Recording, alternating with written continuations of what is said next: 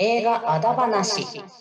こんばんは、メイキングが大好物、遠野梢です。さて、栄えある第1回目、今回は I'll Be There という映画を紹介したいと思います。2003年のアメリカ・イギリス共同制作の映画で、どのくらいだろうな、私は DVD で見たんですけど、 DVD だと105分になります。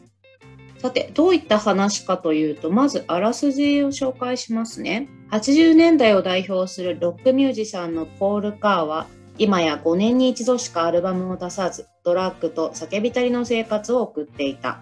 ある日、酔った勢いでバイクにまたがり、自宅の2階の窓から外へ飛び出してしまう。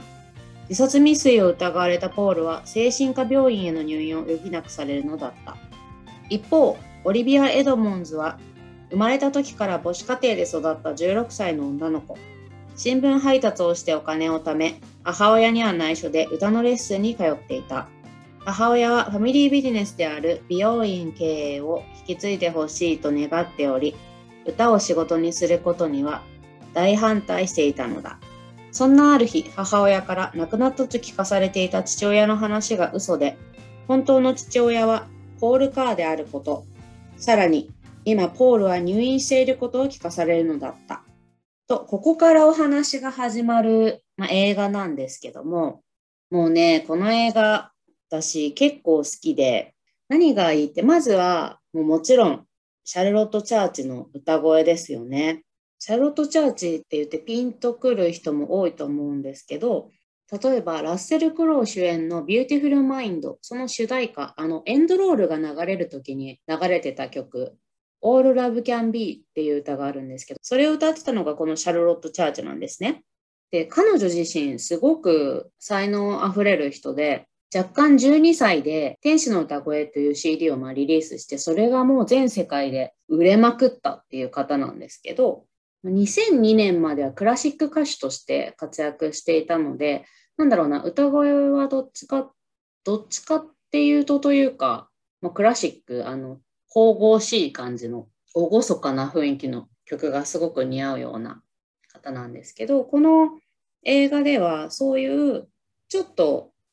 天使とか厳かな雰囲気の曲もあれば、ポップスも歌っているので、結構ポップスもいけるんだなって思うような新しい魅力が詰まった作品になってますね。で、シャルロット・チャーチ、この映画の中で、いくつかの曲歌ってるんですけども、おそらく見た人たちの記憶にすごく残るのは Would I Know っていう曲だと思うんですよね。これは作品中でポールがミュージシャンなので、低たらくな生活を送りながら、曲作りもしてるんですけど、その時に書いてた曲をたまたま娘のシャーロット・チャーチ演じるオリビアが見つけて、それを歌うんですよ。で、そこがね、すごく綺麗で、ただもったいないのが、もっと聴きたかった。2回ぐらいね、この曲を聴けるチャンスがあるんですけど、1回目はね、ちょっと導入で短いのをね、そうだろうなと思うんですけど、2回目もうちょっと聴きたかったなっていうのが、正直なところですね。あとは、フォートップスの Reach Out I'll Be There っていう曲をカバーして、それを歌ってるところがあるんですけど、これはもう単純に楽しい、知ってる、歌いたい。もう本当に一緒に歌いたくなるなと思いました。あとはこのクラシックの歌声っていう面では、サマータイムを歌うんですけど、綺麗。本当に透き通った声っていうんですかね。もう綺麗だな、聞き惚れちゃうな、ずっと聞いていたいな、みたいな。もう酔いしれましたね。とにかく歌声が素晴らしいです。あとはやっぱり家族の再構築の物語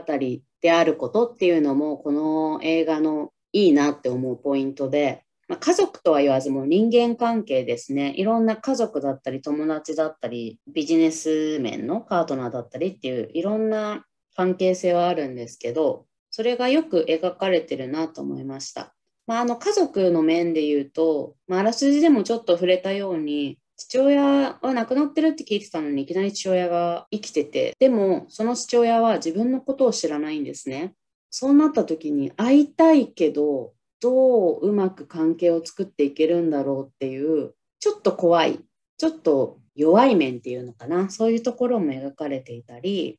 父親のポールはアル中で自殺未遂を起こしたって思われてるんだけど、このニュースがラジオとかで放送された時に、そのニュースを聞いて昔の仲間が駆けつけてくれるんですよ。で、その仲間がこう一緒に、なんていうんですか、アル中から立ち直るセラピーっていうんですかね、こう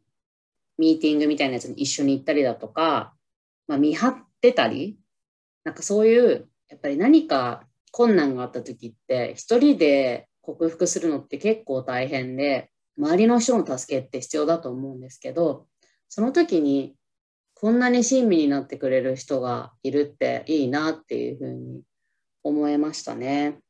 あとはこのオリビアの父親と母親、2人ともちょっとした誤解があって仲違いというか、全然連絡取れてない状態だったんですけど、そこの関係性がこう再構築されるに従って、オリビアの母親とその父親、そのおじいちゃんの関係性もちょっといい方向に行くんですね。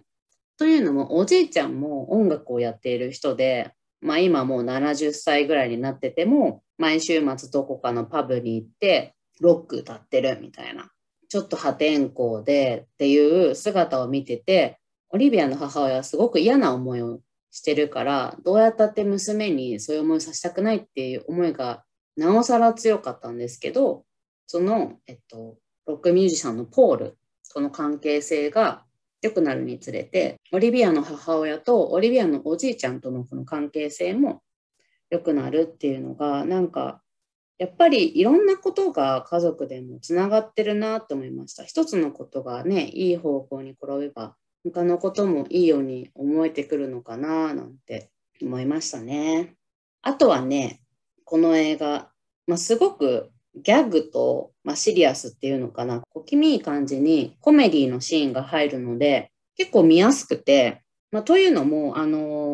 ポール役をやってるクレイグ・ファーガソンが、監督だし共同脚本家でもあるんですけど、このクレイグ・ファーガソンってコメディアンでもあるんですね。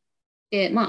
有名どこで言うと、今ジェームス・コーデンがやってるザ・レイト・レイト・ショー、これの司会を10年間ぐらい務めた人で、だからすごく、本人の気質としておそらく冗談だとかコメディを好むような人だと思うんですけど、この映画の中でも結構挟んでくるんですよね。セリフだったりシーンで見せたりするんですけど、すごくね、見やすかったです。あとはやっぱり笑えるんでね、家族の関係の再構築とか、こういうテーマの時ってやっぱりシリアスにやろうと思えばできると思うんですけど、そこをあえてね、ギャグだったりコメディだったりの要素を散りばめてて、すごく見やすくなってるんじゃないかなと思います。あとはね、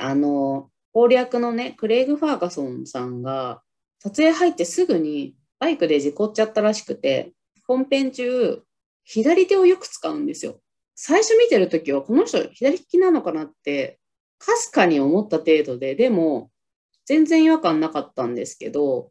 言われて見てみると、なんかポケットに右手は突っ込んでて、ごまかしてるっていうのかな、うまいごまかし方ですよね、やってたりとか。右手は使えなくて左手しかないっていう面では全然違和感なくて、単純に映画も楽しめましたし、すごいなと思いました。なんかね、事故って数時間後に撮ったシーンは、ミュージックプロデューサー、マネージャーなのかな、サムっていう人と、その昔ながらの仲間のリガーっていう人と3人でこうリビングみたいな広い部屋で喋ってるところなんですけど、確かに言われてみると、そのディガーとサムは部屋をうろうろしてるんですけど、このポールはカウチにね、寝そべってて全然動かないんですよ。こういうのをね、知ってみるとまた楽しいなと思います。この映画自体は、なんて言うんだろうな、映画の落ちぶれたプロデューサーと素晴らしい歌声を持つ歌手みたいな組み合わせの映画って、いくつか思いつくかなと思うんですけど、父親がそのプロデューサーみたいな立ち位置で、娘が天才歌手っていうのって、あんまり私は見たことないなと思ったんで、ちょっと新鮮だったし、で、その天才歌手なんだけど、それを歌の才能を持ってるから歌をやらせた方がいいっていう思いはあるんだけど、あくまでもこの娘の選択に任せるみたいなところがすごくいいなと思って、なんかやっぱりこういう音楽の映画だとまあ、その録音したものをリリースして話題ヒットだったみたいな終わり方もできると思うんですけど、この映画はあくまでも子どもの選択したものを応援して親は後押ししようみたいな雰囲気で終わるんで、すごくね後味も良くていいですよね。本当バランスのいい作品だなと思いました。もしね皆さん気になったら、これねただ残念なのは配信がなくて、私も DVD 借りたんですけど、やっぱりね配信でもし見れたらねすぐ見れるのになと思いました。 DVD 借りに行ったりだとか、今だと宅配とかあると思うんですけど、ちょっとそこだけね残念かなっていう感想です。もし気になった方がいればぜひ見てください。今回はここまでになります。ありがとうございました。